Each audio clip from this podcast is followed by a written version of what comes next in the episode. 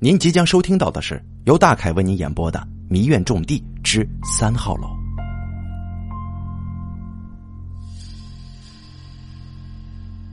跟女友阿芳一同考入了南方的一所大学，可是我跟她的感情却因为她初恋男友的出现而陷入了危机。在去大学的火车上，阿芳还是一贯的沉默，我的心情也是阴沉沉的。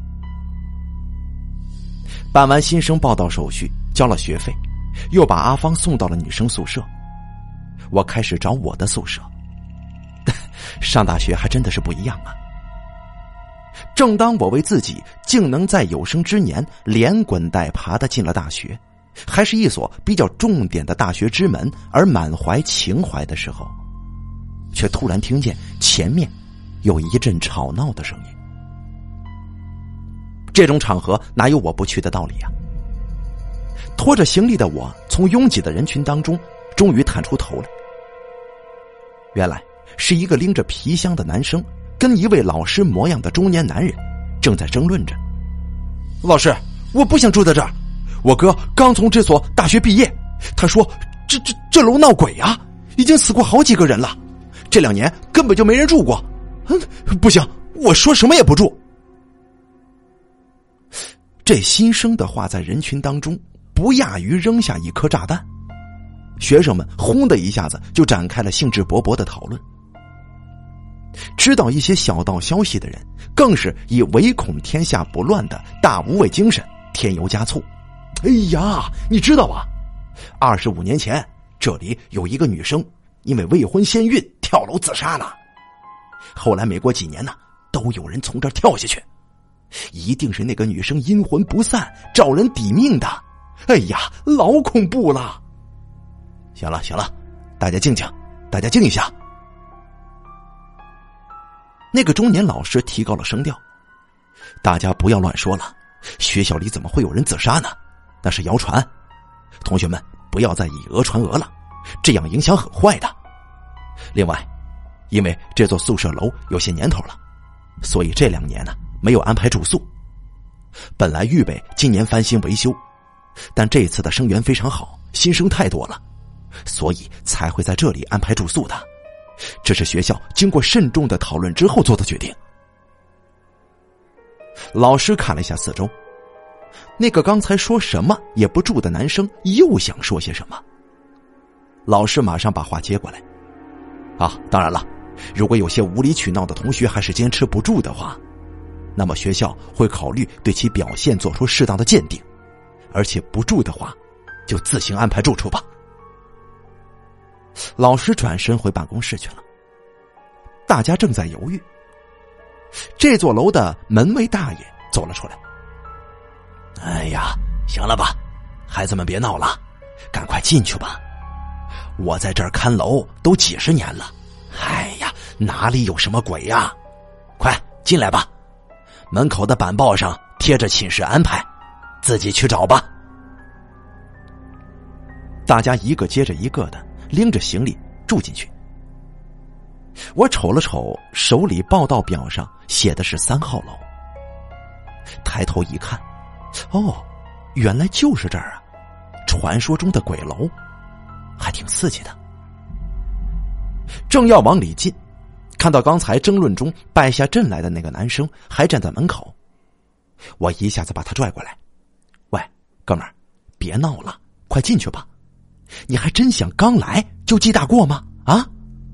哎呀，可是，可是我哥真的说过这里死过人的，死过很多，我我不敢。行了吧？我呢叫刘胜言，天生神力，英俊潇洒。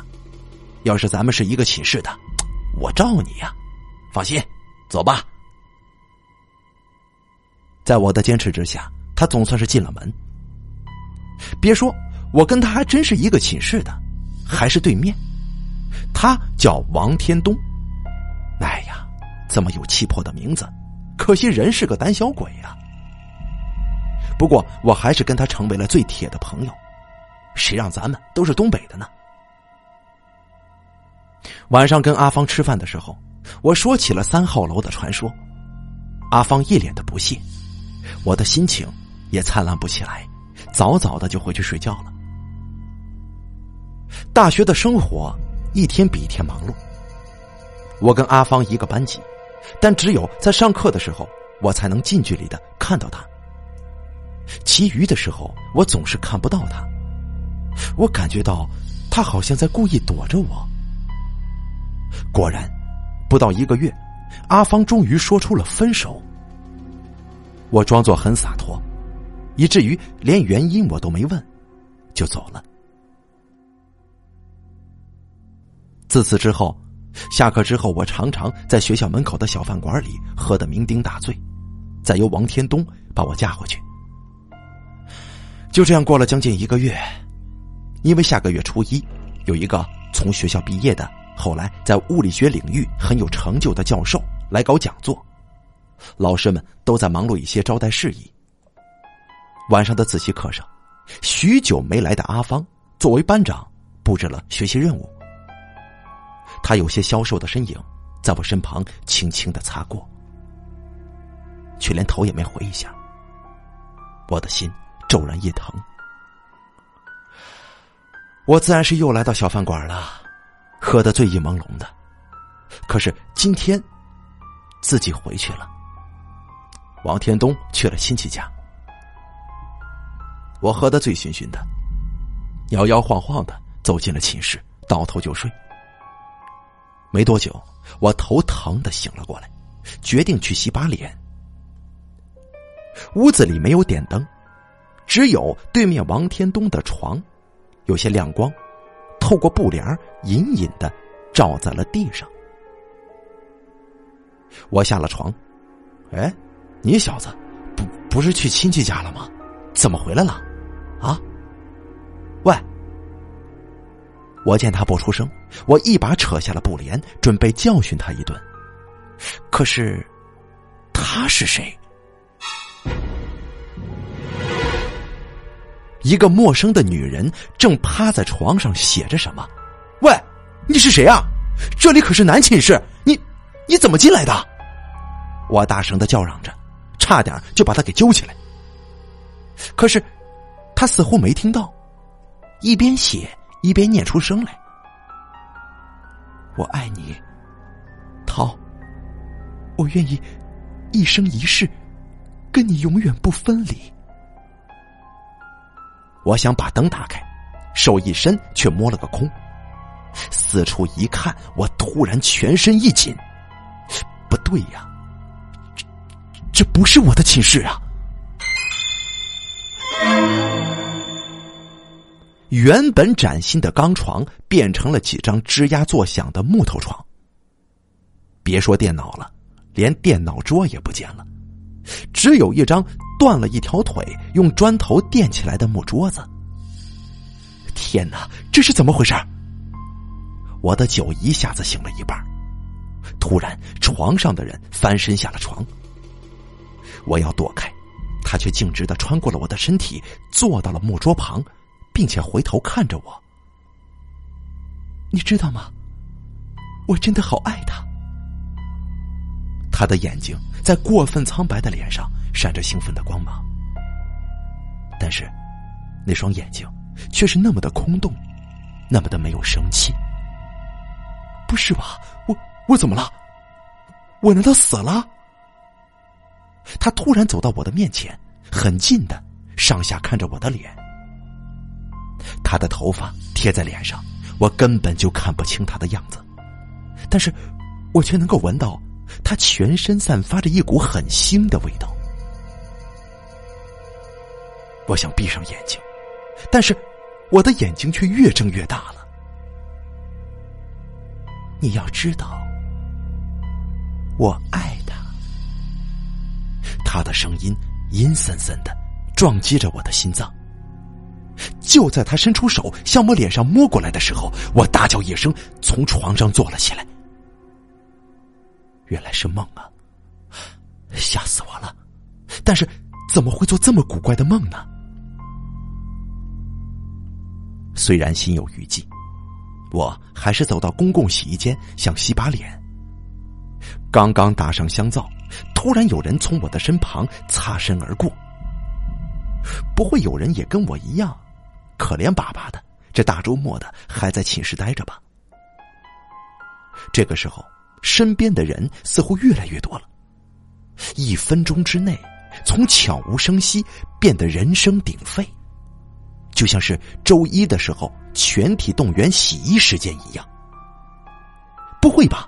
真的这么邪吗？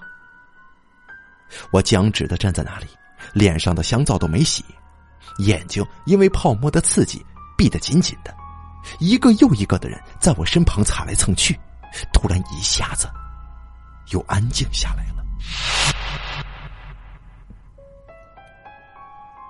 我缓过神来，刚想洗把脸好奔回寝室，身后突然传来一男一女低声的争吵。求你了，倩柔，只有这一次，真的只有一次。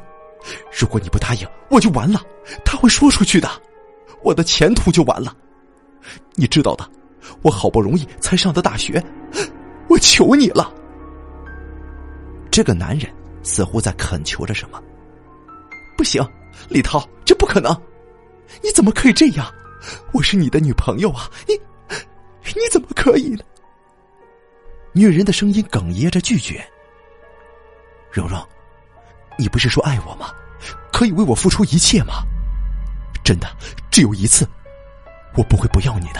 真的，我也爱你呀！我求你了，为了我跟你的未来，我求求你了。行了，你别说了，我不会答应你的。不行。我爱你，但是我绝对不能。李涛啊，你就没有别的办法了吗？除了这个，我什么都答应你。争吵的声音停止了，一只手突然搭在了我的肩上，一个声音在耳边低低的哭泣着。那时候的冰冷，我敢说没有零下二十度也得有十九度了。我全身的血液仿佛一下子凝结成冰，而那近在耳边的哭声当中，却传来轻微的、带有腐烂气味的呼吸声，这让我的全身汗毛倒竖起来。你来了，你来了，你终于来了，这声音。好像是从遥远的地方传来的一样，在整个屋子里盘旋着。我大叫着想要跑回寝室，可是腿却沉重无比。我低头一看，两只干枯的手正抓着我的脚踝不放呢。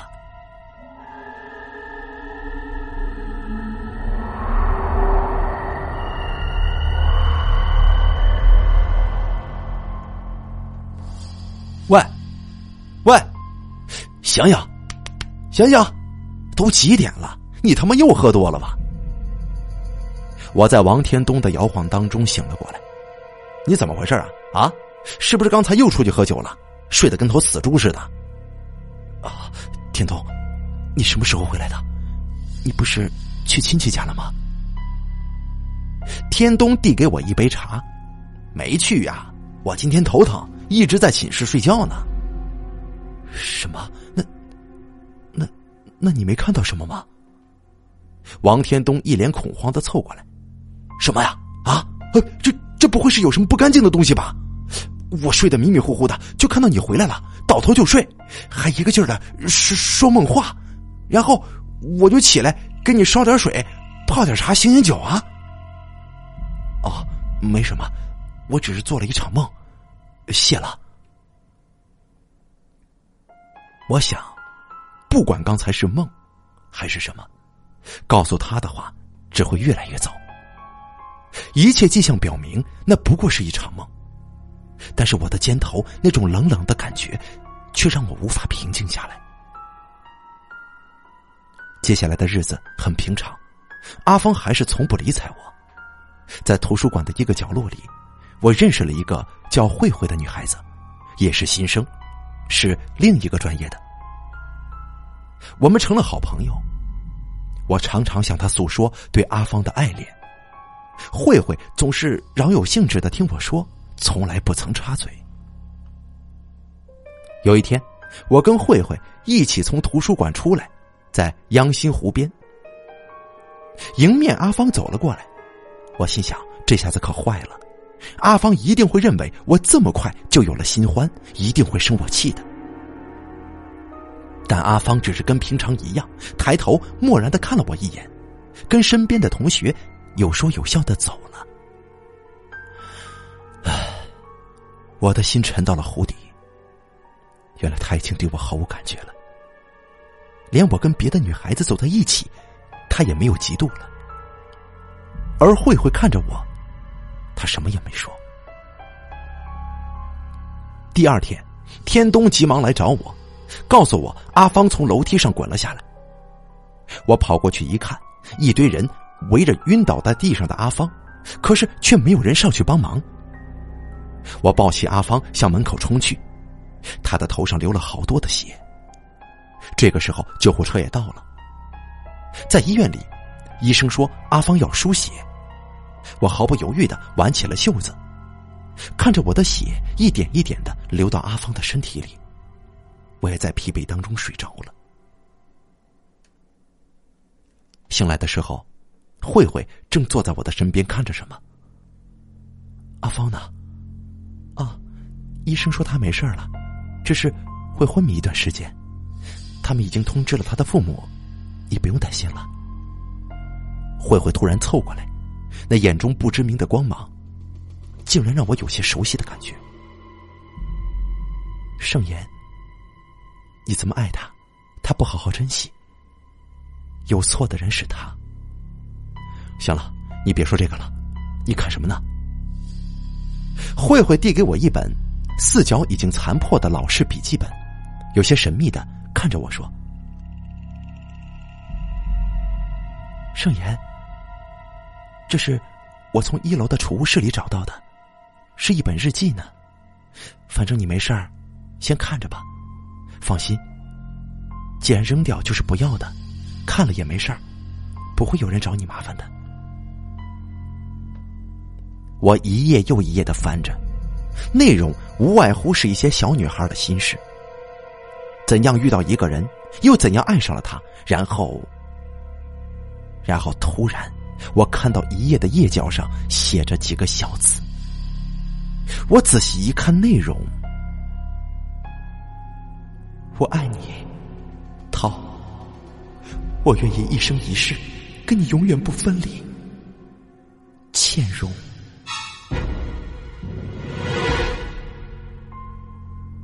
我的背后一阵发麻，怎么这么熟呢？这就是梦中的那个写字的女孩子所写呀？难道她就是倩蓉吗？还有，梦中那个男人跟女人的争吵，到底是怎么回事？慧慧看着发呆的我，她推了推我：“怎么了？为什么发呆？我这儿还有好东西呢。”他从书包里拿出一本厚厚的册子，这是我从图书馆管理员王姨那边借过来的，是我们学校的大师记录本你看看吧。我急忙抢了过来。一九七六年，一九七七年，一九七八年，对了，就是这个，我的直觉果然没错。什么呀？让我看看！我的天哪！竟然描述的是跳楼自杀，这这太可怕了吧！慧慧一脸的惊恐。你不明白，她就是那个自杀的女生，她叫做江倩蓉，这是她的日记，她的男朋友叫李涛，他们之间到底发生了什么呢？你真笨呐！你再往下看日记，不就知道了？此时的慧慧反应居然比我还要冷静。日记的内容是这样的：自从我爱上他的那一天起，我就决定一切为了他。可是，可是他的要求我实在是做不到，不可以的。虽然他说他不会介意，他说这是为了前途，可是，可是即使爱他，也不可以呀。李涛很害怕。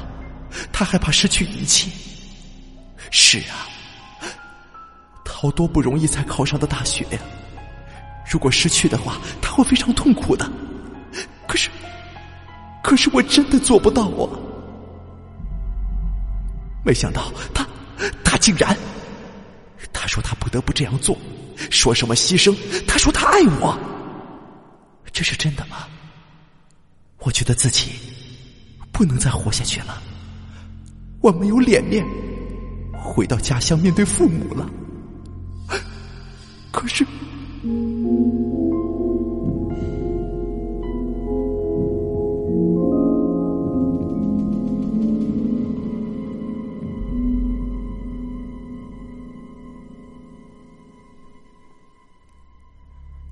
日记到这里就停了。如果那天不是做梦，那么这个叫李涛的人在恳求倩蓉做一件对于倩蓉来说无法做到的事情，是什么呢？流传的故事当中，倩蓉说是因为未婚先孕才自杀的。那么孩子是谁的呢？是李涛的吗？那么这个李涛现在在哪儿呢？盛言，我送你回寝室吧。你的脸色不是很好。哦，好吧，谢谢你。会扶我下了床，我到阿芳的病房去看了看，阿芳还没有醒过来。又找到医生问了一下，确认没什么大碍，我才忐忑不安的回到了寝室。夜里口渴的很，下床冲了一杯糖水，却马上有尿急的感觉。提着裤子刚走出来，听见隔壁侧间里有两个男人的声音。两个大男人在一个侧间里，这这不会是同性恋吧？这都让我撞见了，可真他妈够背的！我心里咒骂着要离开，可是说话的声音却越来越大。李涛，我告诉你，我知道你的丑事了，你不过是一个小偷而已。不，不是这样的，这是误会，根本不像是你想象的那样。不，你别这么大声嘛！行了吧你，你马上就会回老家种田去了。什么才子啊，什么青年榜样啊！只要我跟校长一说，你就……我求你了，你别说，你说什么我都答应你。这只要你不说出去就行，我求你了。走廊里传来了脚步声。王天东穿着大短裤跑了进来，哎呦，哎呦，急急急死我了，急死我了！两个男人的声音戛然而止。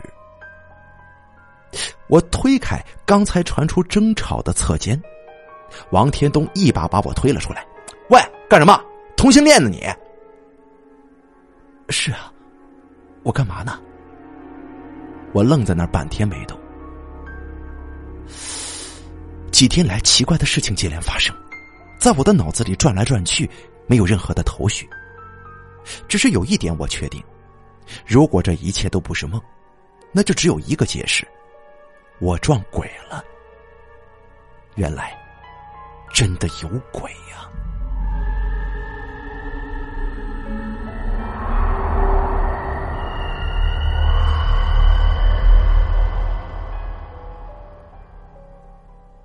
黄昏的时候，从医院看完阿芳回来的路上，碰到了慧慧。操场上有人在打球，我跟慧慧边说边走，突然一个球飞了过来。背对球场的慧慧毫不知情的，还在问我关于日记事件的进展。没等我反应过来，他已经被打晕在地了。醒来之后，慧慧坐在我的床边没说话，而我呢？用一句比较俗的话来说，心就是拔凉拔凉的。因为我在昏倒之前清楚的看到篮球是怎样穿过慧慧的身体，打到了我的头上的。难怪呀，每次跟慧慧在一起的时候，旁边的人总是用奇怪的眼神看我。难怪从没有人看到过他跟别人一块上课，难怪阿芳会对他视而不见。原来你是对的，我不是人，啊啊！慧慧抬起头来，他知道我的想法。此刻我真恨不得我是一条百足虫。很可惜啊，我的腿有点软。我胆子是不小，可是我经不起这么个下法呀。好嘛，活生生的一个人，呃，不对，是死气沉沉的一个女鬼坐在我的眼前，旁边还没别人。我，我是不是装死好一点呢？你不是想知道倩蓉的事吗？其实，我就是他，他就是我。你终于来了，时间到了。本来我想让你自己一点一点的去追查，但既然你已经知道了，我告诉你就好了。虽然四肢不听使唤，但我还是往后靠了靠。你，你是鬼？这这不会吧？你想怎么样啊？你害死那么多人，你是不是？你是不是也想害我呀？那些人都是该死的，他们都是负心人，随意亵渎别人的感情，他们都该死。喂，可是我没有啊！你，你为什么要害我呀？你不用怕，我没想过要害你。我让你的女朋友受了伤，才知道你对爱情是那么的忠诚，所以我不会害你的。只是，我需要你的帮忙。你肯帮我，也是注定的。慧慧，哦哦，不是江倩蓉，她飘到离我最远的床那边。我知道，她是想让我平静一些。那，那你想要让我帮你什么？你到底为什么，为什么自杀呀？自杀？江倩蓉凄惨的笑容，不禁让我怜香惜玉。什么呀？他是鬼呀！我可没那本事可怜他呀。我的父母是知识分子，所以我很轻松的就考上大学了。在这里，我认识了李涛。他是从农村来的，听说是因为写了一篇关于物理运动的论文，轰动全国而被破格招收的。我是他的同桌，他非常勤奋，对我也好，就这样，我们就相爱了。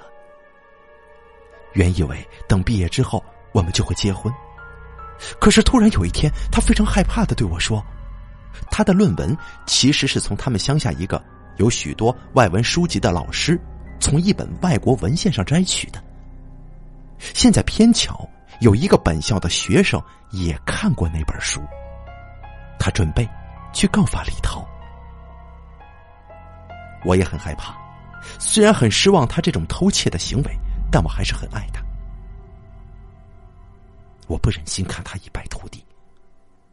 后来，他竟然求我帮他。江倩蓉开始哭起来，但那不是眼泪，那分明是一滴又一滴的血呀！别别哭了，那个，你能不能别哭了呀？天哪，这太像恐怖电影了！可是我却不能关上电视不看。他要我假装跟那个人睡在一起，以此来威胁那个人不敢说什么。他说只是做做样子而已，不会是真的。我没有答应他，我怎么可能答应呢？我说要跟他分手，他哭着要让我原谅他。他说他只是一时头昏而已。那那么后来呢？怎么会有孩子的？我问道。他说要请那个人吃顿饭来化解这件事情，我也去了。可是等我醒来的时候，已经什么都晚了，什么都发生过了。什么？他怎么可以这么做呀？简直禽兽不如嘛！我有些激动起来。后来我才知道，李涛在菜里放了安眠药。他是那个人，对我做出了。他以这个条件使那个人没有告发他。我本想离开他的，但李涛说，如果我离开他，他就会自杀，并且许诺一辈子都会爱我，不会离开我。我想了三天三夜，除此之外，我也没有别的办法了。况且我是爱他的。不久以后，我发现自己有了孩子。我约李涛到了屋顶，我告诉了他，可是他竟然冷笑着说：“他没有时间陪我去打掉这个野种。”我伤心极了，我说我要告发他，并且跟他撕扯起来。不小心我的脚滑了一下，差点掉了下去。我使劲的攀着屋檐，我让李涛过来救我。不过没想到，他本来伸过来的手，一下子就缩回去了。转头就跑了。二十五年了，我恨极了。我不能忘记，在落地的那一刻，全身粉碎的痛苦，更不能忘记李涛是怎么在最后关头舍我而去的。我一定要报复，可是他却走了，我找不到他了。那，我怎么帮你啊？他在哪儿？我也不知道啊。江倩荣转过身，还有血痕的脸上闪过一道凶狠的光。他就要回来了，我知道，下周不是有人来学校办讲座吗？就是他。你只要让他在夜里十一点二十六分来这个屋顶就行了。可是，你为什么要选我来帮你呢？因为这是命运。那个要告发李涛的人就是你的爸爸？什么？这不可能吧？虽然听母亲讲过，父亲是从南方一家大学中途辍学回家的，但是这不是小说呀，怎么可能发生这么巧的事情？难怪从小的时候记事起，父亲总是一副心事重重的样子，难怪他总是在梦中大喊大叫。难怪他那么年轻的时候就因为心脏病去世。原来他一直都在愧疚不已呢。我不怪你爸爸，我真的不怪他。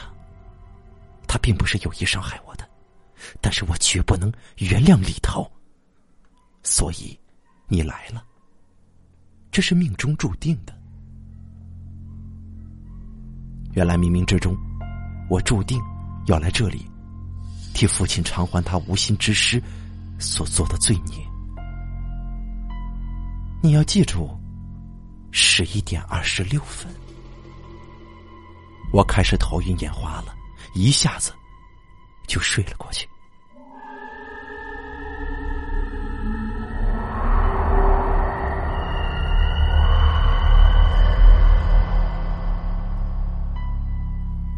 转眼明天就是李教授来校的日子。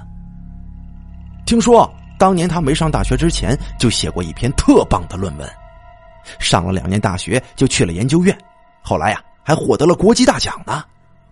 还有呢，听说二十五年前那个自杀的事儿啊，这李教授就是当年第一个发现的。听说他吓坏了，第二天就走了。这次好不容易才说动他来的，要不是校长几次登门，人家说什么也不来呀。嗯，可不是嘛！还有还有呢。听着身边的人都在议论那位大名鼎鼎的李教授，我不禁产生一种分外恶心的感觉。这种人渣，放心吧，江千荣，我一定帮你。哼！喂，你冷笑什么？王天东捅了捅我。啊，嗯，没事。我告诉你。有好戏看了。第二天，原定在新楼的讲座，却因为天棚突然漏水而不得不改在三号楼的七楼展厅进行。我分明看见李涛在走进三号楼的时候那种不安甚至恐惧的表情。我知道，这是江倩荣的安排。李涛果然是个小人。一会儿就镇定下来的李涛开始滔滔不绝的讲座了，进行到中途突然停电，讲座被拖延到三个小时。结束的掌声过后，正好是十点半钟，李涛正准备离开，我抱着一摞这些年来一些狗屁的作品放在他面前。你是干什么的？哪个班的学生啊？你找我有什么事情啊？李教授，我是您的忠实崇拜者，我看过您的所有大作，我真的是好崇拜您呐。李涛那油光满面的脸上堆起了虚假的笑容。啊，哪里哪里，只不过我学的比你们多一点而已。我还有事儿，我得啊。李涛着急的往外走。教授，我们班可是有很多人喜欢你呢，尤其是我们班的班花，知道你来，激动的不得了。可惜呀，他有病，没能过来听您的讲座。他说了，要我在每一本上求到您的签名才行。教授，求您了，他说会亲自谢谢您的。李涛的眼中充满了笑意跟虚荣。啊，好吧，可是在这不方便啊。行，那到我们寝室吧，一会儿就完。李涛随我到了寝室，寝室的住友们都已经回家了。看他正在签名，我用新买的棒球棍把他打晕了。我把他拖到了屋顶，果然，江倩蓉已经站在那里等了。盛言。谢谢你，我躲在门后，毕竟我是帮凶，我想知道事情的结果。一会儿李涛就醒了，妈的，这是什么地方？哪个混蛋打我呀？当他看到了江倩蓉的时候，顿时就哑了。啊，你，你还记得我吗？你毁我清白，又见死不救，今天。是你偿还的时候了。江倩蓉的脸色霎时间变成了青灰色，眼角已经腐烂的地方不断的流着腥臭的血水。我这才觉得，他以前跟我见面的时候那种容貌，简直太照顾我的情绪了。他捏着李涛的脖子，长长的指甲深深的切入了李涛的皮肤里，血很快就流了出来。蓉蓉，是我对不起你，可是，可是我没办法呀。如果不那样做的话，我，我我就完了。李涛哭喊着，上气不接下气的，脸上的表情极其难看，五官因为恐惧已经紧紧的皱在一起。但是你为什么要害死我呢？为什么？你不是爱我吗？你为什么要害死我呢？江倩蓉的声音尖锐的，好像会穿透耳膜，两道血泪顺着紫色的眼眶就流了下来。对不起，只是对不起，蓉蓉，我是真的爱你的，我，我求你原谅我吧，我求你了。你就是这么回报我的爱吗？我等了二十五年。终于可以了，李涛，咱们下辈子见吧。记住，下辈子你一样是欠我的。江倩蓉胳膊一挥，李涛已经悬在了楼边，手指紧紧的扣着屋檐。我开始往楼下跑，我不能再看下去了，太可怕了。毕竟有一个人，活生生的人，要死了。不管他是不是罪有应得，我都不想看见。我飞快的跑下了楼，刚走出三号楼不到十米，身后砰的一声，我转过头，看到李涛惊恐的眼睛，好像在盯着我看。血液跟脑浆，在我身边铺天盖地的撒了一片。恍惚之间，我看到了年轻的时候，李涛站在这里。看着趴在地上的江倩蓉，她的鲜血是那样鲜红的蔓延开来。我看到了李涛的脸上错愕之后的一抹轻松。我看了看表，正好是十一点二十六分。空气当中的血腥味道越来越重了。我的胃不断的痉挛，突然一阵疼痛，眼前一黑，我倒在了地上，耳边。好像是江倩蓉在对我说谢谢。直到第二天，我成了新闻人物，因为我是第一个看到李涛坠楼的人。别人都问我是否看到了全过程，我说是的，他是自杀。我看到他自己走到了楼边，然后很快跳了下去。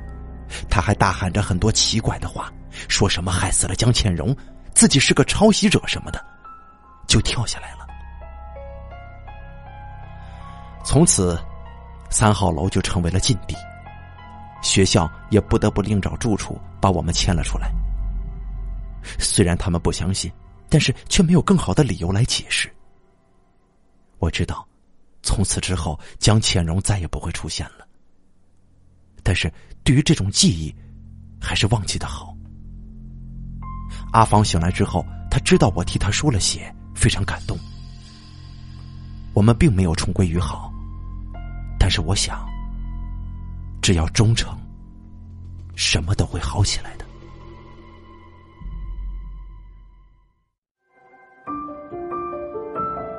本期故事演播完毕，想要了解大凯更多的精彩内容，敬请关注微信公众账号“大凯说”。